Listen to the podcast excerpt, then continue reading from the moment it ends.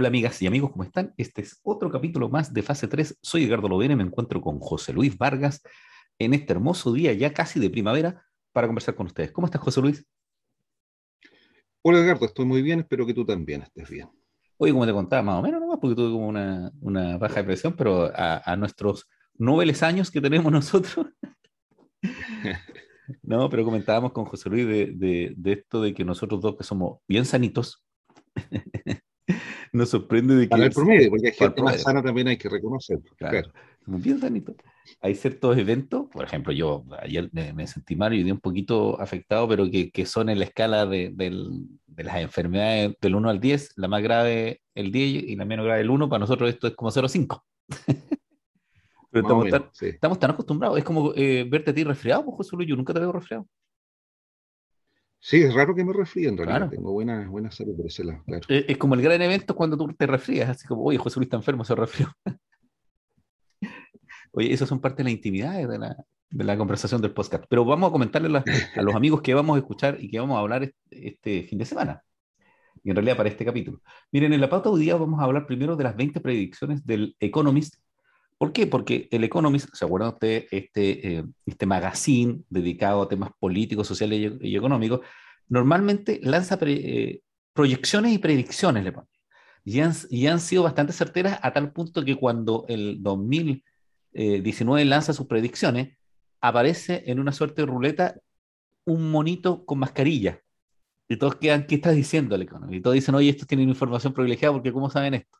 Para los amigos que son de la de las tendencias, de las conspiraciones, este es un medio que tiene algún contacto con, grupos eh, cerrados y por lo tanto sabe de esto. Eso va a ser lo primero. Vamos a hablar de las predicciones de Economist. Después vamos a hablar del tenis y las fiestas patrias, porque para los amigos que nos escuchan, habitualmente para el 18 de septiembre Chile juega la Copa Davis. No sé por qué, pero siempre es para fiestas patrias. Es decir, que junto con el rodeo, que es la actividad que se realiza, por decirlo así, entre comillas, deportivamente, la que siempre es habitual es el tenis. Excepcionalmente no pasa con el fútbol y lo vamos a comentar qué pasó con el tenis este fin de semana.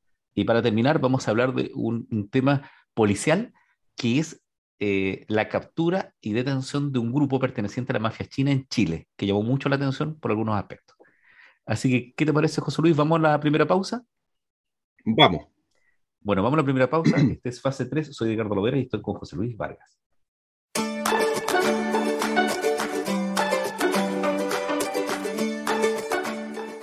Volvimos de la pausa. Bueno, el primer tema es esto respecto a las predicciones de, del Economist. Si uno ve, eh, no es un diario, esto es una revista, el Economist 2021, en sus proyecciones, aparecía una maquinita de tragamonedas donde habían distintos iconos y entre eso aparecía un monito con, con eh, barbecho, ¿cierto? Con mascarilla y un bichito del COVID. Entonces las proyecciones de lo que se venía en ese, en, esa proyección. Pero este año ya salieron las proyecciones para el próximo año, el 2022. Entonces vamos a revisar con José Luis las proyecciones. Vamos a ir eh, nombrándote a José Luis y yo te voy pidiendo tu opinión. Esto lo basamos en, un artículo que sacó las últimas noticias. ¿eh? No, no hemos accedido todavía al, texto completo de Economist, así que aquí está bien desglosado. Lo primero que dicen es que los humanos deseamos volver a socializar, pero el trabajo a distancia básicamente se quedará igual. Habrá espacios para juntas digitales. Nadie quiere vivir en el tráfico ni en la vorágine de información y trabajo otra vez. Y sobre eso yo sé que tú tienes una opinión con esto del fortalecimiento o no del trabajo a distancia, José Luis. ¿Qué me comentas? Em, como te dije en alguna oportunidad, yo creo que la, tendencia fundamental va a ser a, la normalidad en el sentido fuerte de la palabra. Mm. Y cuando hablo de volver a la normalidad, yo creo que vamos a volver a una etapa eh, anterior al COVID en muchísimos aspectos.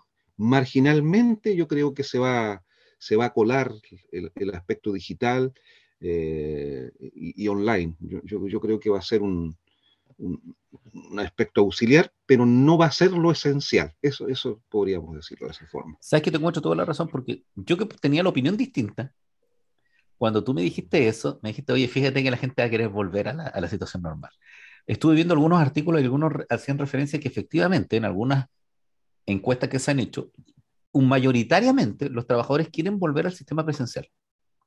Esto es descontando el grupo de trabajadores que no quiere volver a trabajar en el mismo trabajo, pero que es distinto a, querer volver a trabajar en forma presencial. O sea, por ejemplo, si yo trabajo en un packing y he trabajado 10 años en un packing, puedo haber evaluado en la situación que estuve en mi casa, oye, ahí estoy perdiendo mi vida, quiero trabajar nuevamente con gente, pero no quiero estar en un cubículo viendo cosas. Quiero tener más contacto con gente. ¿Cierto? Esa es la evaluación distinta. Pero sí, fíjate que hay bastantes estudios que están alertando de que efectivamente eh, la gente quiere volver a la, a la presencialidad y los, los empresarios quieren que se vuelva. Claro. Mm. Y fíjate que apuntaban algo que yo te comenté, que es que existe un conjunto de empleados de castas ejecutivas que en definitiva su tarea es supervisar a otros que hagan trabajos presenciales.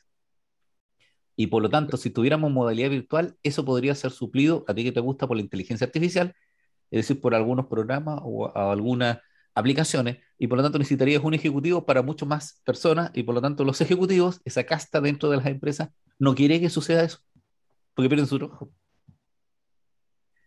Así que tienes toda la razón, José Luis, con respecto a eso. Por lo menos hay harta literatura que indica que vamos a volver al sistema eh, presencial, más de lo que creemos. Ah, eso es eso, más de lo que creemos. Sí, más de lo que, creemos. Claro, eh, más de lo que creemos. Y además que tenemos que tener otra cosa. La gente que nos escucha, que normalmente es de Latinoamérica, a pesar que siempre hemos dicho no escuchar a harta gente de Estados Unidos y un poquito de Europa, es que es distinta a las realidades, porque para la aplicación de la tecnología y el trabajo a distancia, efectivamente tú tienes que tener sistemas de conectividad mucho más fuertes de los que tenemos nosotros, que estamos en Chile, pero aquí hay cuestiones básicas. Hay muchas localidades en toda Latinoamérica que no tienen luz, entonces, ¿cómo van a tener internet? ¿cierto? O sea, la posibilidad técnica existe, pero no se va a usar a nivel extremo como se pretende predecir. Eh, mira un ejemplo bien simple, ¿eh? el tema de los, eh, de los celulares. De los, Em, todos tenemos la posibilidad de usar la cámara cuando nos comunicamos y no la usamos. No lo usamos. Es raro, yo no, yo no veo a claro. Nos quedamos con la voz solamente. Sí, tienes razón en eso. Y de hecho, con el WhatsApp la gente está usando mucho el audio. Claro. ¿Cierto? Mira, más que la escritura. Más que la escritura. Respecto a esto, también el Economist dice: las oficinas cierran en un porcentaje altísimo y ese modelo trazado es retomado por tecnologías de vanguardia que es como lo mismo. O sea, sí, pero, o sea, sí vamos a ir hasta, hasta, ese camino. Hoy estoy trabado. Sí vamos a llegar a eso, pero no va a ser tan rápido como creíamos. Claro. ¿Cierto? Después algo que me llamó la atención que, tiene que ver con la hotelería y, te quería consultar con respecto a otra a otros rubros económicos. Claro, mira, dice, desaparecen por lo menos 50% de los hoteles de convenciones. Nunca regresan los viajes, congresos o reuniones de trabajo como eran si es que se pueden hacer en línea. Entonces, ¿cuál es mi, opinión? A nivel del turismo, yo creo que sí, mira, es posible que desaparezcan algunas convenciones menores, pero hay convenciones que tenían otro objetivo más allá de reunir al grupo de profesionales o empresarios. Por ejemplo, te voy a hablar claramente de las convenciones médicas. Yo creo que las convenciones médicas es un quinto convención y el otro es divertimento que, que son casi excusas que usan los grupos de médicos para tener vacaciones que no pueden tener por su régimen de laboral. ¿Qué opináis tú?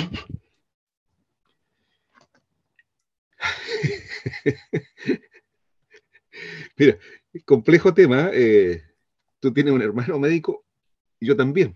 Entonces podemos hablar con, cierto conocimiento de causa que voy a, cometer una infidencia. Eh, mi hermano abominaba de estas de estas eh, convenciones. conferencias, de estas convenciones, perdón abominaba, dijo, no, era una tortura para él.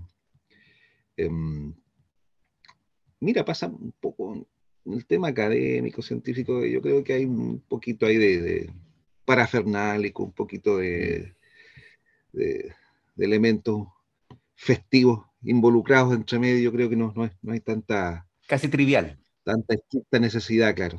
Sí. Casi que se junte la tribu para conversar y verse entre ellos. Claro, sí, sí. Yo creo que hay algo de eso, de juntarse alrededor del, de la fogata.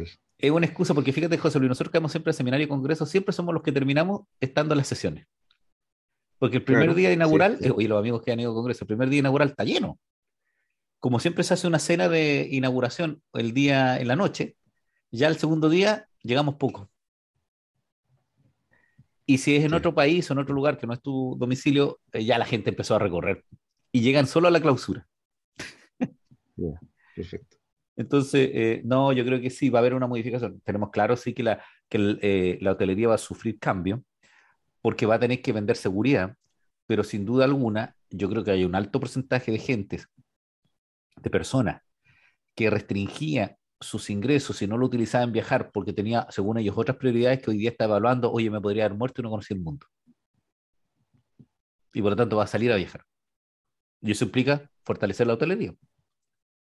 Sí. ¿Cierto? Sí. Después, mira, dice, las casas se vuelven más tecnológicas y adaptadas al trabajo diario. Muchas empresas se dedicarán a solucionar las necesidades de trabajar desde casa. Ahí sí yo creo que sí. Yo creo que había un, un alto aumento en la tecnología domiciliaria. Eh, eso sí, ¿verdad? Sí, claro. Sí, eso es indiscutible. Va a pasar eso ocurriendo y va a seguir ocurriendo, claro. Porque piensa tú desde, que, desde esa aspiradora, que a mí me risa ese circulito aspiradora que es más que nada para ciertos tipos de pisos. En mi casa yo no podría. Eh, pero se vende masivamente. Cuando uno habla de tecnología no es que uno tenga un robot en la casa. Es que mejora muchos, muchos procesos. Por ejemplo, la cocina de olla lenta que ya, que ya no es la cocina de presión, sino una cocina con un, con un sistema monitoreo computacional donde tú puedes hacer más de siete u ocho preparaciones, que en realidad es echar cosas a la olla y apretar botones nomás, ¿cierto? Claro, claro, sí. Eh, las cámaras digitales, el, el riego automático, eh, el manejo de, de, luces, eso está pasando. Eso está pasando, sí, sí, indudable eso. De hecho, piensa tú que, a mí me llama mucho la atención que nosotros tenemos, por ejemplo, en la casa mucha, mucho equipo con conexión Bluetooth, donde tú escuchas la radio en, otro extremo porque estás con tu celular. Y yo estoy haciendo la fuerza para comprar una, no están tan cara ahora, ¿eh? ampolleta, eh, ¿cómo se llama esta ampolleta? Pues le voy a decir digitales, pero está mal dicho. Que son aquellas que tú puedes manejar con el celular, ¿cierto? Y con, con uno de, de, estos programas de inteligencia artificial que tienen distintas empresas, como, se me olvidaron los nombres, ¿te acordáis tú? ¿no? Que en el, el Google tiene su inteligencia artificial que tiene un nombre, la otra inteligencia artificial que tiene Apple, que son estos, estos dispositivos que te contestan con la voz, en definitiva. Vamos a llegar a eso. Oye, ¿por qué quiero ampolletas, José Luis? Es para no levantarme a pagar cuando se me queda una ampolleta encendida. Comodidad. Comodidad, güey. ¿Qué piensas tú? y, y, la tecnología, la tecnología apunta a eso, en realidad, para satisfacer esa necesidad de comodidad. Claro. Después dice, la productividad, la productividad ya no depende de un jefe que te revise, ahora una plataforma medirá tus resultados. Es que eso es así ya. Eso es así. Pues, Nosotros lo vivimos en la docencia. Tenemos control de, plataforma a través de los indicadores de cuántas veces te metiste en la plataforma. Claro. Si llenaste en un cubículo, me imagino yo que en aquellos que tienen que, eh, por ejemplo, en un call center, que tú tienes que hacer una cantidad de llamadas, que yo lo escuchaba, tú tienes, por ejemplo, que hacer 600 llamadas. Eh, al final del día o en ciertos periodos te indica, perdón, usted lleva 20 y no va a alcanzar a terminar su productividad hoy día. ¿Qué le pasó? Claro, claro. Porque el que hacía trabajo en casa, lo que pensaba era voy a tener menos vigilancia de mi jefe y voy a poder estar más tranquilo. Claro. Y esta vigilancia es, es eh, certera, es implacable además. Implacable. Mira, ¿sabes mm. tú que yo hace años atrás estaba con esta onda del, del teletrabajo, había cerrado mi oficina antes de que comenzara el, COVID como ocho meses antes, porque a pesar de que nosotros tenemos oficinas propias, es un gurú de la, de, trabajo a distancia decía que cuáles eran los problemas de trabajar en la oficina, José. Uno, la pérdida de tiempo era el principal, porque a ti te hacen perder tiempo tu jefe que te dice, oiga, deje de hacer eso, haga otra cosa, perdiste tiempo. Las reuniones, la atención al cliente, porque llega gente que te viene a preguntar eh, cosas, y lo otro son los colegas, que te hacen perder tiempo. Entonces, por eso se torna más productiva la casa, porque tú, y de hecho él tenía un estudio donde tú dedicabas mejor tiempo y eras más productivo, y era en el traslado en el transporte público, en la noche o muy temprano en la mañana. Entonces los horarios no calzan con el, con el horario laboral. Hoy después dice, todo lo rutinario se vuelve virtual y es y un esquema de suscripción. Lo rutinario es virtual y suscripción. Por ejemplo, ¿qué cosa? La iglesia, el arte, el gimnasio, el cine y el entretenimiento. ya. Eso monta. ¿Tú viste alguna... en línea general estaría de acuerdo con eso. ¿Viste cine o alguna o, compraste alguna entrada, algún evento online en este ciclo de, pandemia, no? pasaje. Pasaje, ya. Yo vi un estreno de una película. Ya. Al principio de la pandemia, compramos un, un ticket virtual y vimos una película en estreno. Una película chilena. ¿Cierto? Vimos eh, esta de eh, Torero. ¿Cierto? Tengo miedo a Torero. Ya. Sí, sí. Y, y sabes tú que más allá de que utilizamos una pantalla gigante y todo, porque hablamos con, con un data, evidentemente la sensación del cine es distinto. Nosotros no tenemos, como te dijera, estos equipos de sonido más amplificados que está el cine, pero es que en, en la casa cualquiera puede tocarte la puerta. O sea, estamos en pandemia, nadie va a tocar, pero hay eventos que no te hacen tener es, esa continuidad en la película o en otro evento que, que tú en la casa lo pierdes. Yo soy Claro, malo para los claro, espectáculos deportivos en vivo, no, no sirvo. Cuando digo el estadio me aburro. Pero creo que sí no, hay no, estás, no diseñado para los espectáculos masivos. Pero sí creo que, que hay cosas, por ejemplo, me llama la, la atención que hay gente que efectivamente hace gimnasia contratando vía internet. Así. sí, Pero, pero como tú siempre dices, José Luis, que estos son cambios de época, ¿te acordáis de la James Fonda? Me acuerdo de la famosa Jane Fonda, sí. Que ella por vendía- supuesto, inolvidable. Ella vendía, fue la primera que vendió clases de gimnasia en VHS, en, en cassette de video. Claro, exactamente. Entonces lo mismo nomás, pues cambiamos el formato. Cambiamos La- el formato, pero es lo mismo. Claro, sí, sí. Claro. Después, mira, de. ¿qué dice el Economy? Dice, las empresas que no inviertan por lo menos 10% en nuevas tecnologías van a desaparecer el 2022. Es duro, ¿eh? Depende de qué empresa. Yo, yo habría que, habría que distinguir. ¿ah? Yo creo que no sé si sea tan categórico decir eso, pero hay que, yo creo que de mediana, em- mediana empresa y gran empresa, es claro que, que va, va, va a ser así, probablemente así, pero, pero hay empresas pequeñitas, mínimas, que yo creo que no, no va a ser determinante ese, ese factor.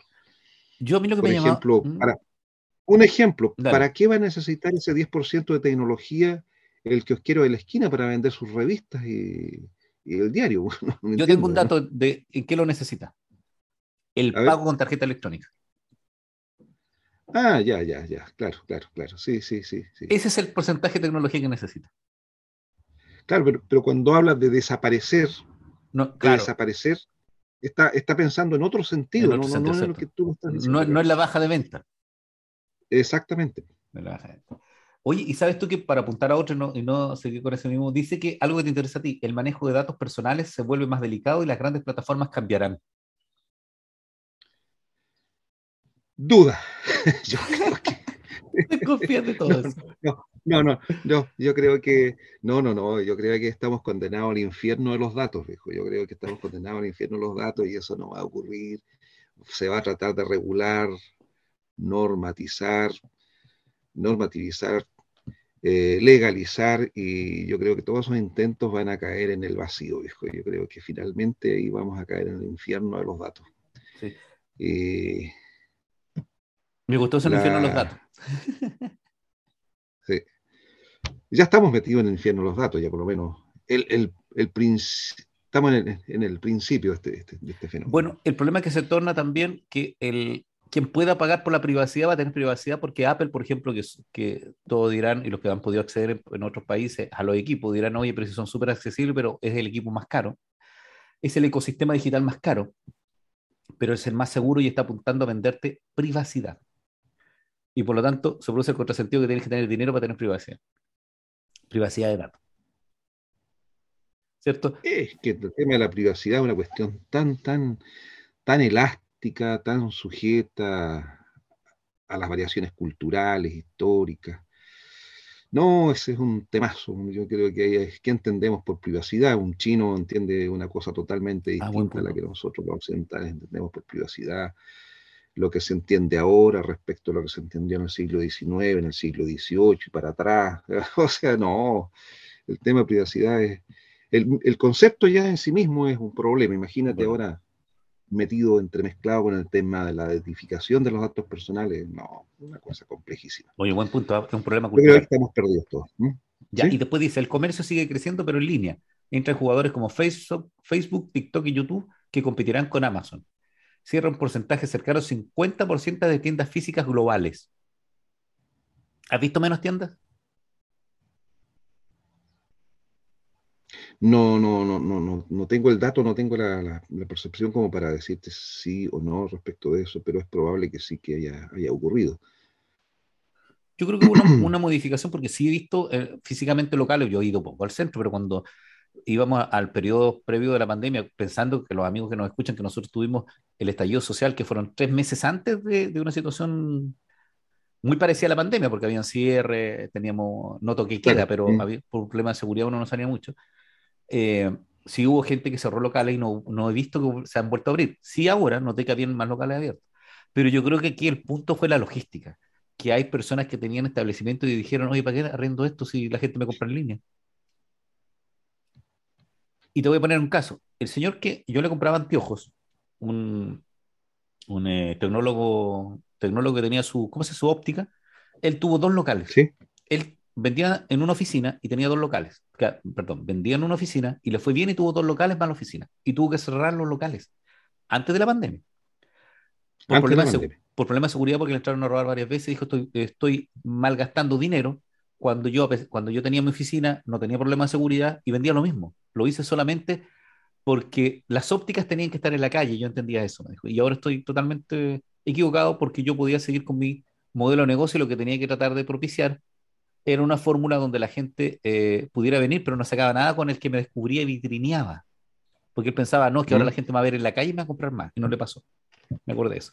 Yo creo que el problema es logística. Yo conozco gente que hoy que tuvo, por ejemplo, su local chico de artesanía, de comida, y dijo, ¿para qué voy a tener un tremendo local si puedo tener un local pequeño? Pero José Luis me acordé de algo, de mi amigo de Club Café un amigo que tuvo una cafetería y creció muy bien, que lo vi que, amplió uno de sus locales y es porque esos locales de conversación van a crecer. ¿Cierto? La, los locales vinculados a socializar van a crecer. Claro, claro, sí, sí, sí. Porque, porque eso fue la activación que vimos nosotros de la gente reuniéndose, café claro, esa necesidad imperiosa de sociabilizar, de comunicarse con sus amigos, sus familiares, colegas de trabajo, etcétera. Sí, sí, claro. Mira, y, lo otro que, dice... Esa, es nuestra esencia, pues nosotros somos seres gregarios, pues finalmente.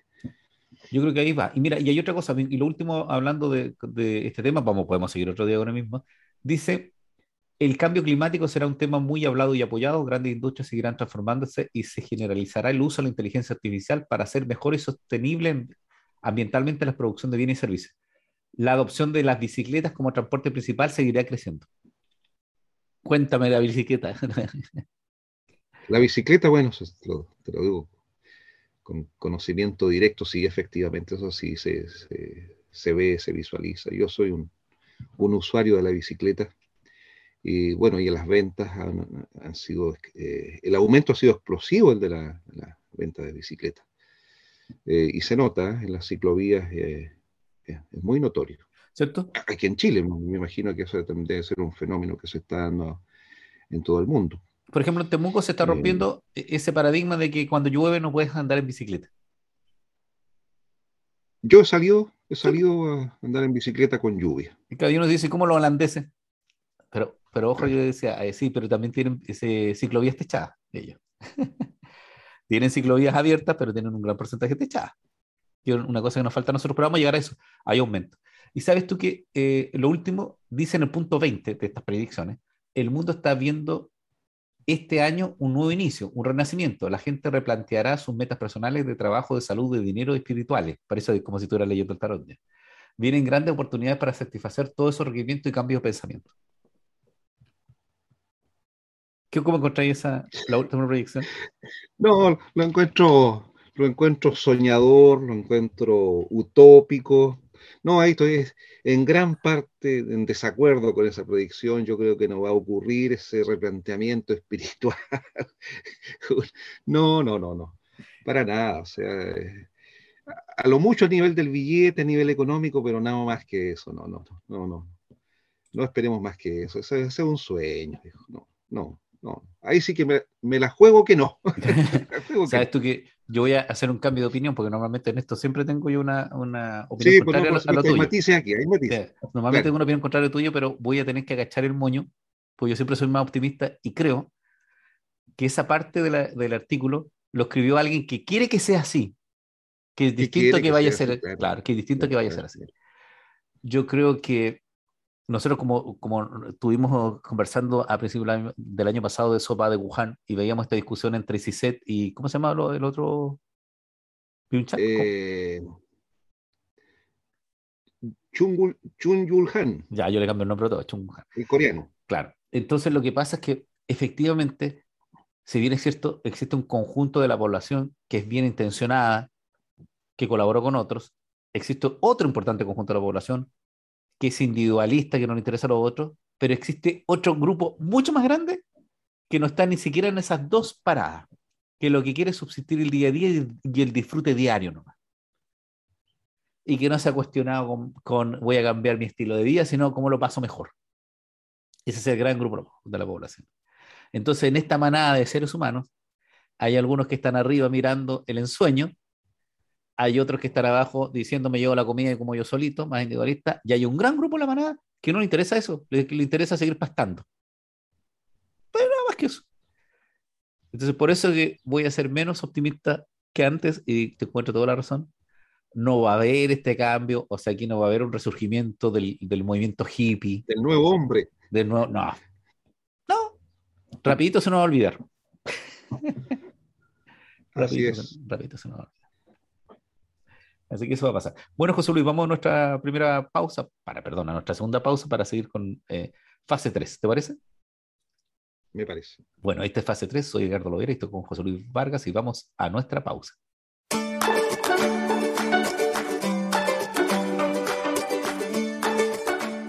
Volvimos de la pausa y ahora vamos a hablar del tenis y las fiestas patrias.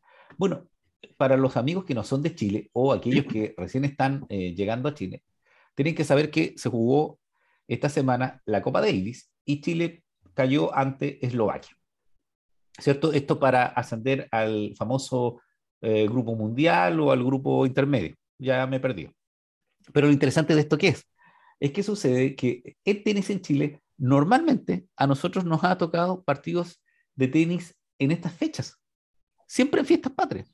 Yo tengo poco recuerdo de fútbol en eh, el 18 de septiembre, que es la fecha de la fiesta patria en Chile. Recuerdo, por ejemplo, un partido entre Chile y Argentina en Mendoza, que ganó Chile, con una chilenita encima, y unos pocos partidos, pero siempre es tenis, siempre tiene que ver con, con la Copa Davis. Eh, no me acuerdo, tú que eres más tenista, José Luis, cuando jugó Pato Cornejo, ¿fue en esta fecha también o no? Cuando llegamos a la, impresión que sí, ¿eh? a la final de la, Copa Davis. Que sí. Tengo la impresión que sí. Claro, y, nos pasó eso y regularmente teníamos, cuando teníamos la, nuestra generación dorada, que era el Chino Río, Nicolás Mazú y Fernando González, también jugaban en esta época. Claro. Mira, sobre esto tengo... Dale. Sí, perdón, dale. No, lo último, el último dato que conversas tú es que Wikipedia indica que el tenis en Chile es el deporte más exitoso y su práctica es masiva. Mayoritariamente en el masculino en las áreas urbanas acomodadas. Y es el deporte más exitoso. Mira, eh, justamente iba, iba a señalarte ese punto. Eh, Chile en general es un, es un, es un país muy poco deportivo, pero dentro de ese, de ese contexto del poco deporte, el que complementa un poquito esto que acabas de, de señalar, Edgardo, el tenis es el único deporte nacional que tiene historia tú puedes registrar en distintos momentos de nuestra historia contemporánea, siglo XX y lo que va del XXI, puedes registrar una historia de éxitos. y así hay figuras tenísticas, desde Ayala hasta el Chino Río y actualmente eh, el nieto de Jaime Fillol. Y, pero siempre hemos estado, hemos estado más o menos destacando en, en el tenis, hemos sido exitosos, relativamente exitosos en este deporte. Versus el fútbol, que los éxitos son muy mínimos eh, y excepcionales dentro de la historia. Por lo tanto, no me hace un poquito de sentido esto de que sea el tenis una competencia que coincida con, la fecha de nuestras eh, celebraciones nacionales, porque lo encuentro, lo encuentro más lógico, lo encuentro más coherente que si fuera el fútbol. Intentamos que la Asociación de Tenistas Profesionales, la ATP, no es que programe esta cuestión para celebrar el 18, es porque es su programación internacional y en la época supongo yo que no habrán grandes torneos, pero siempre calza para el 18. Ahora yo hago una especulación, ¿sí? Dale. dale. Sino que, si no se me veis la idea, que ¿por qué? ¿Por qué el tenis y no el fútbol? Yo tiendo a pensar, fíjate que si hacemos una especie de raconto, recuerdo histórico, puede ser, puede ser, esta es una hipótesis nada más, habría que comprobar lo que tiene que ver esto con la influencia británica eh, y la explotación de las minas eh, por, eh, capitales británicos en el norte, en el, siglo, siglo antepasado, antepasado y pasado, pasado, principio del siglo XX. Oye, te leo la, te leo los rankings, tengo los rankings aquí de, los tenistas, ya que nombraste algunos, que tienes tú toda la razón. Primero lo tengo en el formato histórico, para que no, nos sirva, no somos periodistas deportivos nosotros, pues, nos podemos equivocar. Mira, lo que pasa es que tú nombraste, tenemos a Anita Lizama, que fue primera en la década del 30 y en 1940, a Luis Ayala, que fue quinto entre 1950 y 1960, que son los más antiguos, tú nombraste allá. Pero te quería decir cuáles son los rankings que hemos tenido, cuáles son nuestros mejores exponentes. Marcelo Ríos fue primero en 1998, ahí tú hiciste la proyección, ¿seis años? ¿Siete años? Sí. sí. Tú hiciste la proyección en 90, 1990. El 90. El 90, ocho años. Fernando González fue quinto el 2007, Mazú fue noveno el 2004, Gilde Meister fue 12 en 1980, Jaime Fillol fue 14 en 74, Cristian Garín, que el que jugaba ahora, estaba 17 en el 2021. Oye, a mí siempre me llama la atención porque Hans Meister fue 12. Yo no sabía que había avanzado tanto. Sí, sí, sí, fue 2, efectivamente.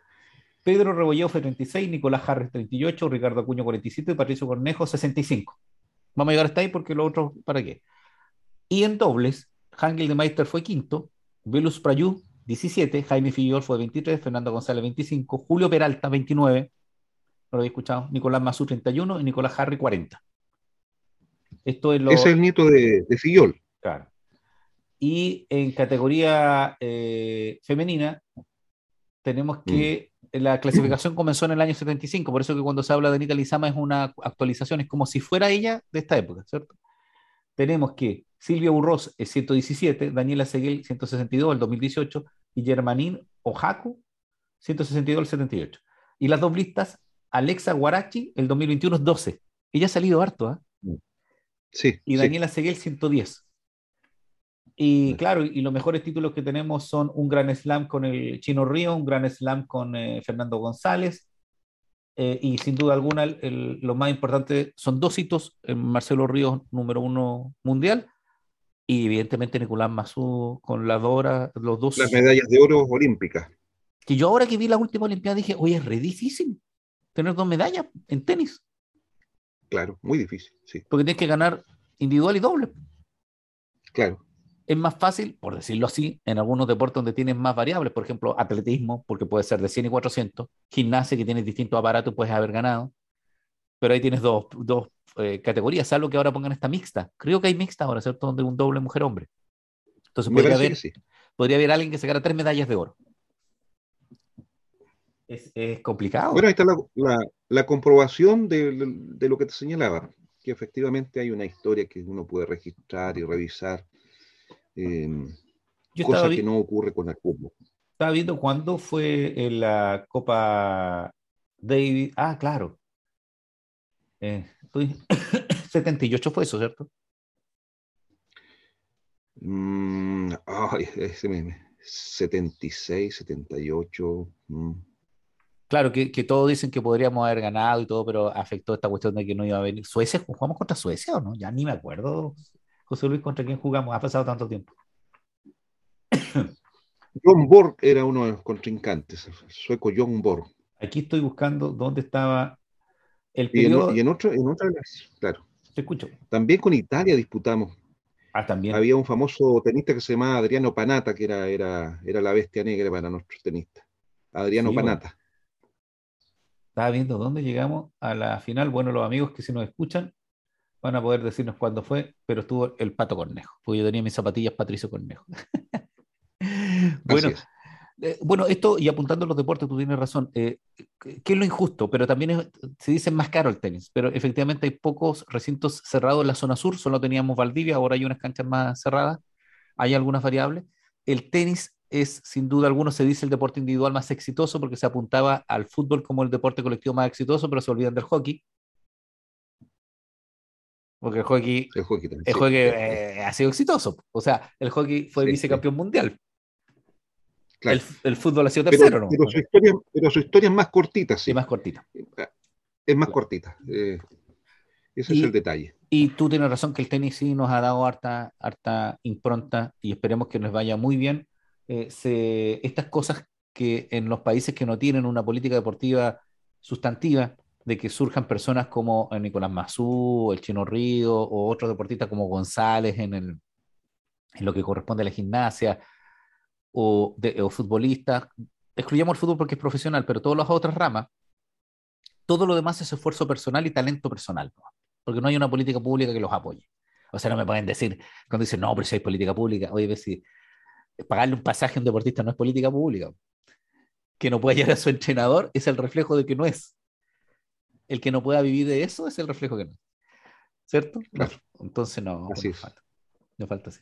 Bueno, José Luis, este, este parte del bloque era más cortito. Vamos a nuestro último bloque para comentar de lo que nos va, nos ha llamado la atención la semana. Este es fase 3. Vamos al último bloque.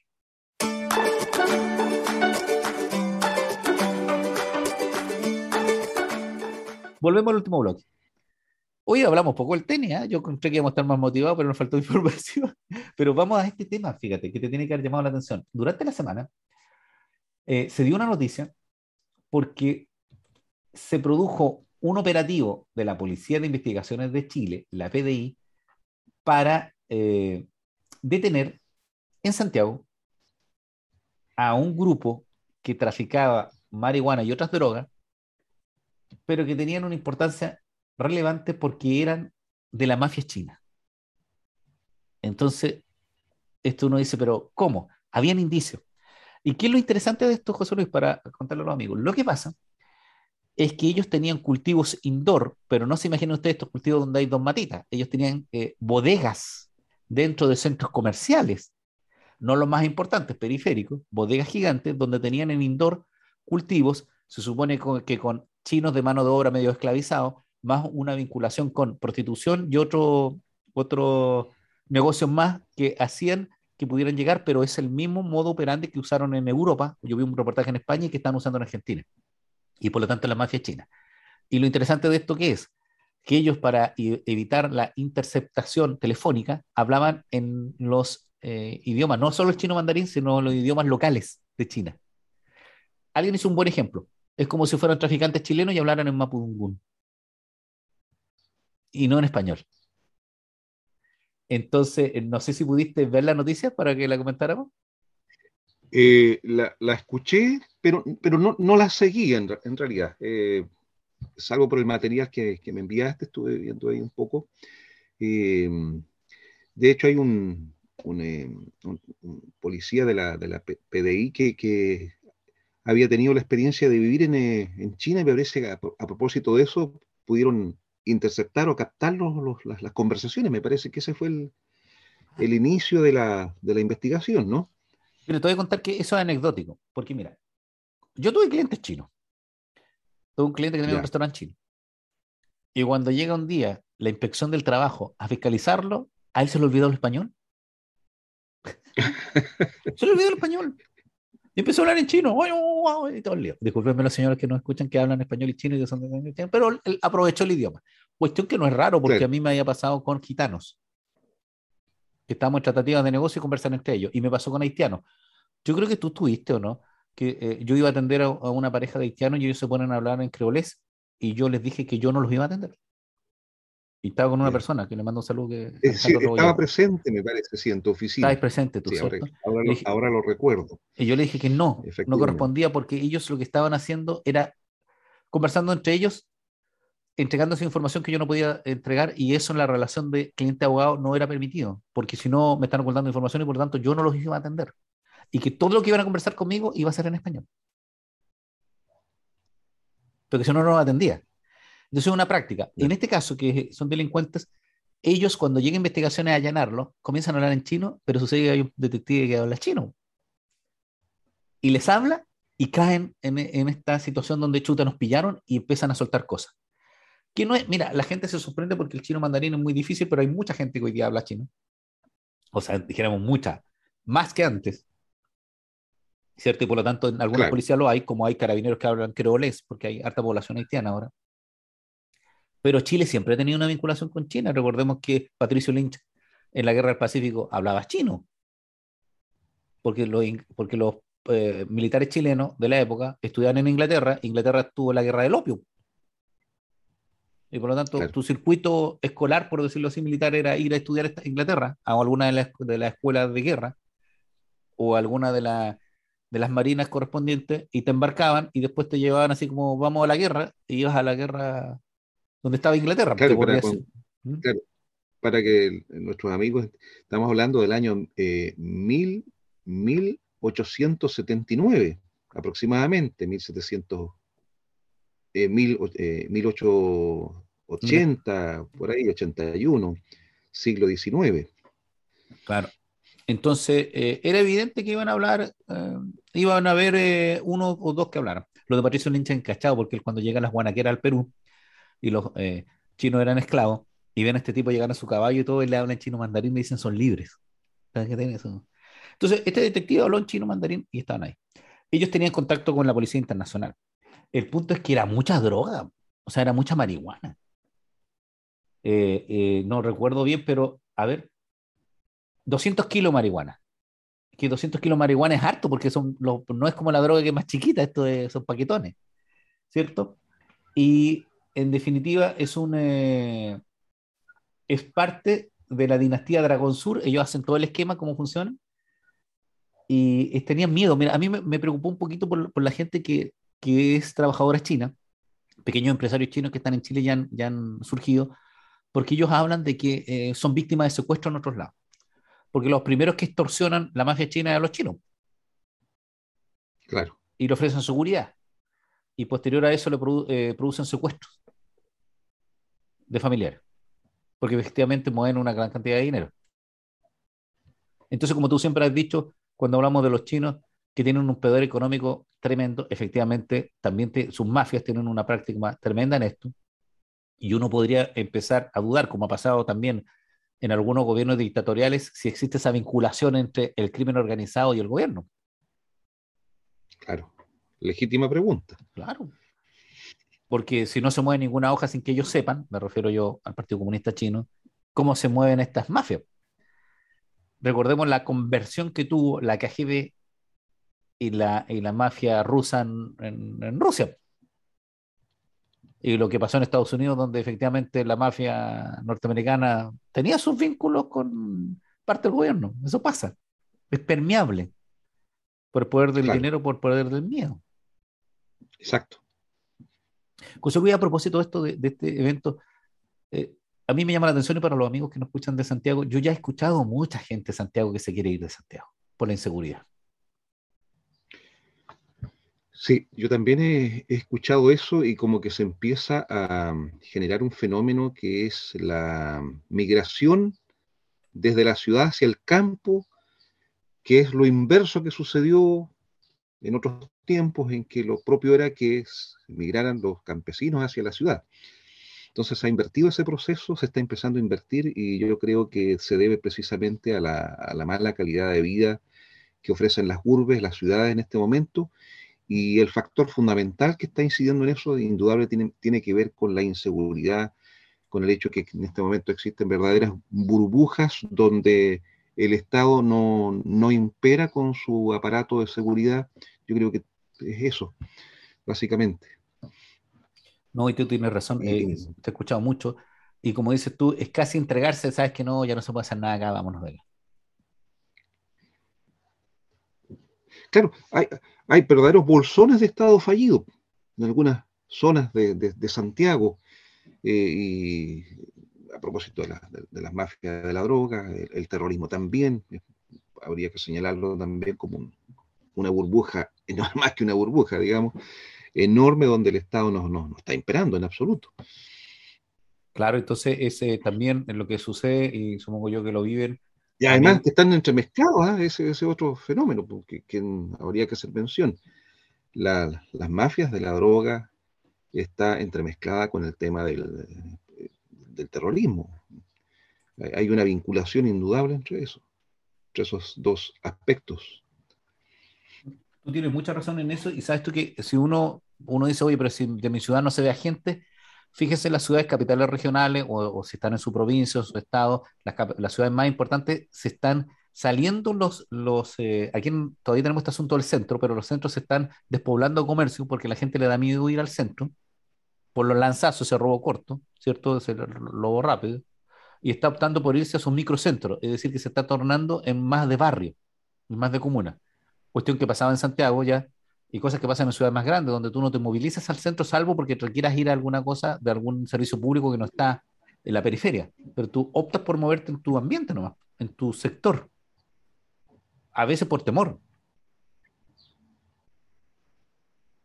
¿Te ha pasado eso, no? ¿Ah, se nota, ¿cierto? Porque, pues. porque no es que la gente se vaya de Temuco, la gente no está yendo al centro. Eso es lo que, eso es lo que está sucediendo. Eh, entonces, pucha, es, es penoso que, que, estemos sucediendo esto, pero tenemos que estar eh, eh, preparados. Y para eso, nuestras instituciones que tienen que ser fortalecidas. Mira, yo creo que aquí hay, hay, hay, hay pecados que habría que ver qué tanto, o sea, yo creo que hay pecados compartidos, pero yo recuerdo, fíjate, que hubo gente em, que advirtió este fenómeno hace 20 o 25 años atrás.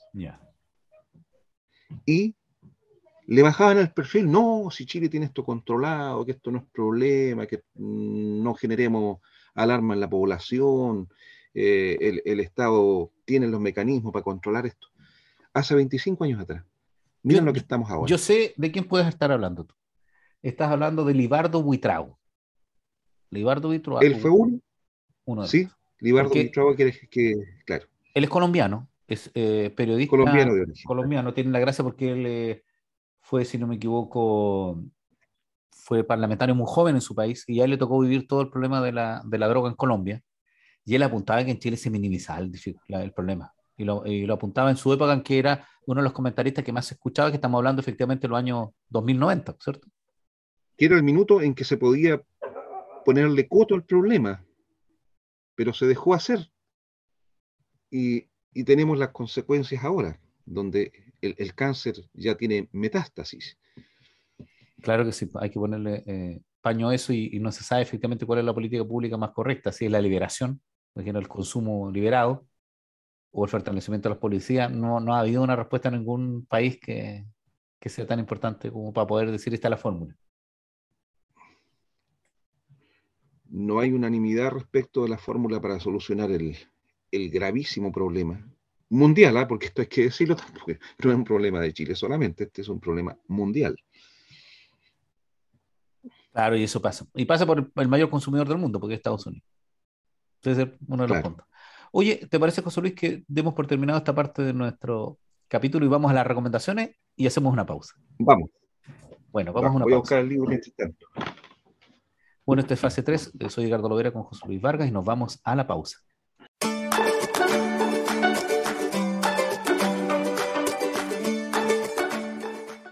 Hemos vuelto de la pausa y vamos a hacer las recomendaciones. Voy a partir yo mientras José Luis busca su recomendación. Yo les quiero recomendar un programa de radio que está en podcast. Estoy haciendo mi recomendación, Josefo, que es un programa de eh, la cadena SER que se llama Un libro, una hora, que es un programa de Antonio Martínez Asensio.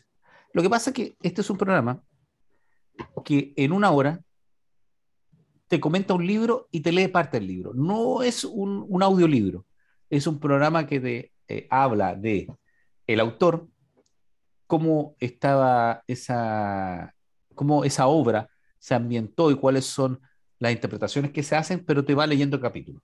Eh, por ejemplo, el 17 de septiembre publicaron El Conde de Montecristo. Entonces, es muy interesante porque el formato es muy entretenido. Yo más de alguna vez en algún viaje te he puesto algunos de los audios de un libro, una hora, este programa que está en distintas plataformas en formato podcast y que lo tiene la cadena eh, ser.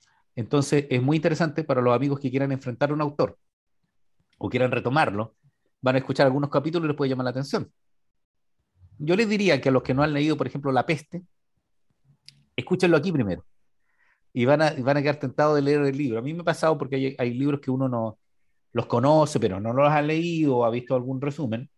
Y después de, de escuchar la historia me, me, ha llamado la atención. Por ejemplo, yo La insoportable levedad del ser no la había leído, pero con la explicación que me hizo, Claro, no lo había leído, pero con la explicación que da el libro y, como, y con los extractos claro. que da, se me abrió el apetito de leerlo. Y efectivamente, hay libros donde uno necesita eh, que a uno le expliquen cómo enfrentarlo, porque uno los puede tomar en, en, la forma no correcta. Y hay épocas en la vida para leer libros que tienen distintos significados. Esto es, por ejemplo, Alicia en el País de las Maravillas, por ejemplo. Claro. Que es un libro infantil cuando uno lo mira, pero cuando uno lo mira, eh, llama de adulto, uno dice aquí hay otras cosas. Claro. Hay otras cosas. Entonces, esa es, la, es, mi recomendación para esta semana, un libro, una hora, de Antonio Martínez Asensio. Está en podcast y es de la cadena SER, ¿eh? para que puedan ir viendo un poquito de literatura. José Luis, ¿cuál es tu recomendación? Mira, voy a recomendar un libro que recién empiezo a leerlo y es muy interesante, a mi juicio, que se llama El mito del Estado emprendedor. Ah, qué bien. Y los autores, reitero el título, El mito del Estado emprendedor. Y los autores son eh, Nansen McCloskey y Alberto Mingardi, un norteamericano y un italiano, eh, los autores. ¿De qué se trata? Hasta donde entiendo, de acuerdo al, al grado de lectura que llevo de esto, que se trata de, de echar por tierra este endiosamiento del Estado. Al Estado se le ha endiosado particularmente a, propósito de la depresión del 29 como un gran gestor, un gran emprendedor, un gran empresario, pero los hechos han demostrado categóricamente que el Estado es un pésimo administrador, un pésimo empresario y eh, por lo tanto, eh, de lo que se trata es de, demostrar que eh, hay una, una concepción equivocada de entender que el Estado es la solución de los problemas para las personas. No está ahí, parece, el tema. Yo creo que está en la libertad de las personas, la libertad económica, y no en la intervención del Estado como emprendedor. Es básicamente eso. Como diría el presidente, es un emprendedor. Hoy me parece, ¿eh? porque es un buen punto de discusión, especialmente cuando algunos creemos que tiene que haber un fortalecimiento estatal y uno entra en discusiones, porque estaba pensando que el mito del Estado eh, emprendedor en Chile es el mito de los gobiernos radicales, con la creación de la CORF. Entonces, cuando uno discute en Chile, que es un país que, que no tiene Estado emprendedor, porque aquí son mínimas las empresas estatales y las que son son empresas mixtas. El caso más emblemático es Metro y Codelco. Metro, claro. Claro, poder. Claro. Entonces nosotros quedamos con la visión de nuestros padres de que el Estado tenía empresas, petróleo, azúcar, eh, eh, la papelera, supermercado, ¿cierto? Y sin duda alguna el proceso de privatización vinculado a las carreteras demostró que podría ser esto, pero ¿dónde está el punto de los servicios básicos? Donde uno dice, oye, si el agua siguiera siendo estatal, ¿qué pasaría con eso? Yo siempre he dicho, por ejemplo, con el, mira, me gustó el tema, con el Transantiago. El Transantiago tiene distintas eh, líneas que son licitadas. Yo siempre he dicho que el metro debería acoger una licitación, porque nosotros estamos dando mucho dinero a ese sistema privado. Pero hay que ver una modalidad mixta. Yo creo que, que el problema del, del Estado, como dices tú, emprendedor, que es el Estado sin control. Claro pero me voy a leer el libro porque no estoy opinando de una cuestión que no he leído y ahí tienen que haber sí, datos sí, muy fuertes de, de modelos Exacto claro. de modelos donde el Estado, porque el Estado en Estados Unidos fue mm, después de la depresión el que comenzó a, a fortalecerse para crear industria, empresas, pero ellos tuvieron una modalidad distinta, que fue elaborar la infraestructura para que esas empresas crecieran. ¿Cierto? Claro. Colaborar en la elaboración de infraestructura. Muy bueno. ¿Me das el nombre de nuevo para que los amigos lo escuchen, José Luis? Ya, de nuevo, con calma. Eh, el mito del Estado emprendedor. Autores, disculpen, mi pronunciación es muy mala, pero a ver, los autores, Nansen McCloskey yeah. y Alberto Mingardi. Bueno, de todas maneras lo vamos a poner abajo de lo, del, del, post, de abajo donde le pongamos el audio, que es en Spotify eh, y en todo lo, lo, que tenga que ver con Anchor.